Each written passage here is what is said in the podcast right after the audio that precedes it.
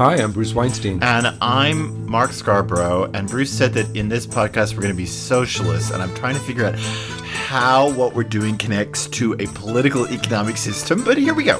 We're talking about common cooking myths. And today's myth is? Well, it's a mistake. It's a common cooking mistake people make. And what they do is they scoop their flour wrong. And why are we socialists? Because we're talking about scooping because the Because we flour. want flour to be weighed in grams. Oh, oh, we're oh, you're using socialism to equal European. oh, I, okay, now I see. It's like, what? How are we socialists? Okay, well, anyway, let me let me go back and say, um, I got this this. I repeat it in cookbooks of our cookbooks endlessly. I got this notion from Alice Medrick, and Alice Medrick claims that the first thing any cookbook writer, and she means a baker, but it, let's just Just say any cookbook writer working with flour has to do is admit how they scoop the flour to test the recipes. And she's dead right. So we always tell up front, how did we scoop the recipes? And since you're the chef, how do you scoop the flour? The way I scoop the flour is I, first of all, I try to make sure the bag is not compacted down. So if the bag is compacted down, we aerate it a little bit just by shaking the bag. So scoop the thing in. Don't press it up against the side, but use the side of the bag to sort of bring it up and then level off the top. This is for our recipes. Right. Other other cookbook writers might tamp the flour down, might knock the the cup on the counter. I've even seen some uh, cookbook authors where they say spoon the flour gently into your measuring cup and then level the top. You're kind of like that. But doing it that way, you get a light cup of flour. If you tamp it down, you get a heavy cup of flour. Right. So if you were to weigh it, and Alice and I actually had a conversation about this once, and she was so grateful that we were sort of proselytizing her way of doing it.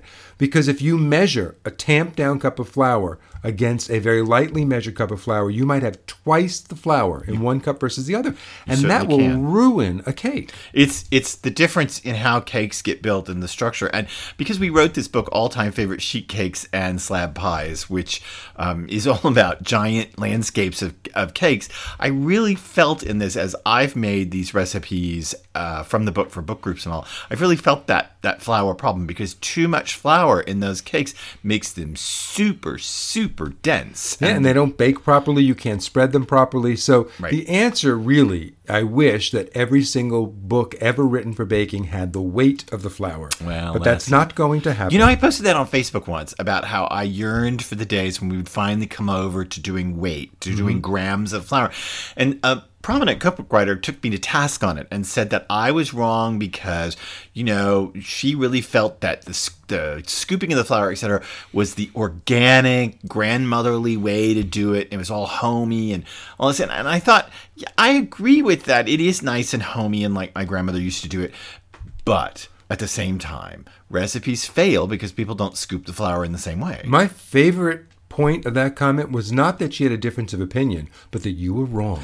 Well, well, yes. I mean, she did take me to task over, but we're taking other people to task for not admitting other writers right. how they scoop the flour. Right. And if you have a book from, let's say, a, a, a nice cookbook from some baker, and they're not, and they don't go by weights, right. and they don't admit how they cook. The, scoop the flour. And find them on social media and ask them. That's right. Find yeah. them right out and ask them on social media directly. How did you scoop the flour? And I swear to gosh, you'll make the recipes better each time.